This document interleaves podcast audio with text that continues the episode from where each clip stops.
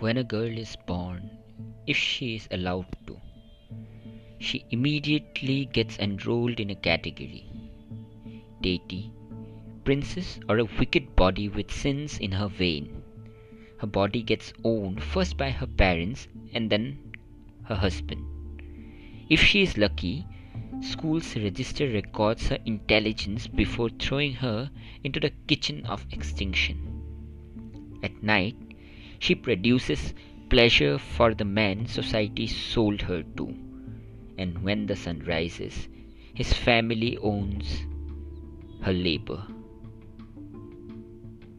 When a girl is born, if she is allowed to.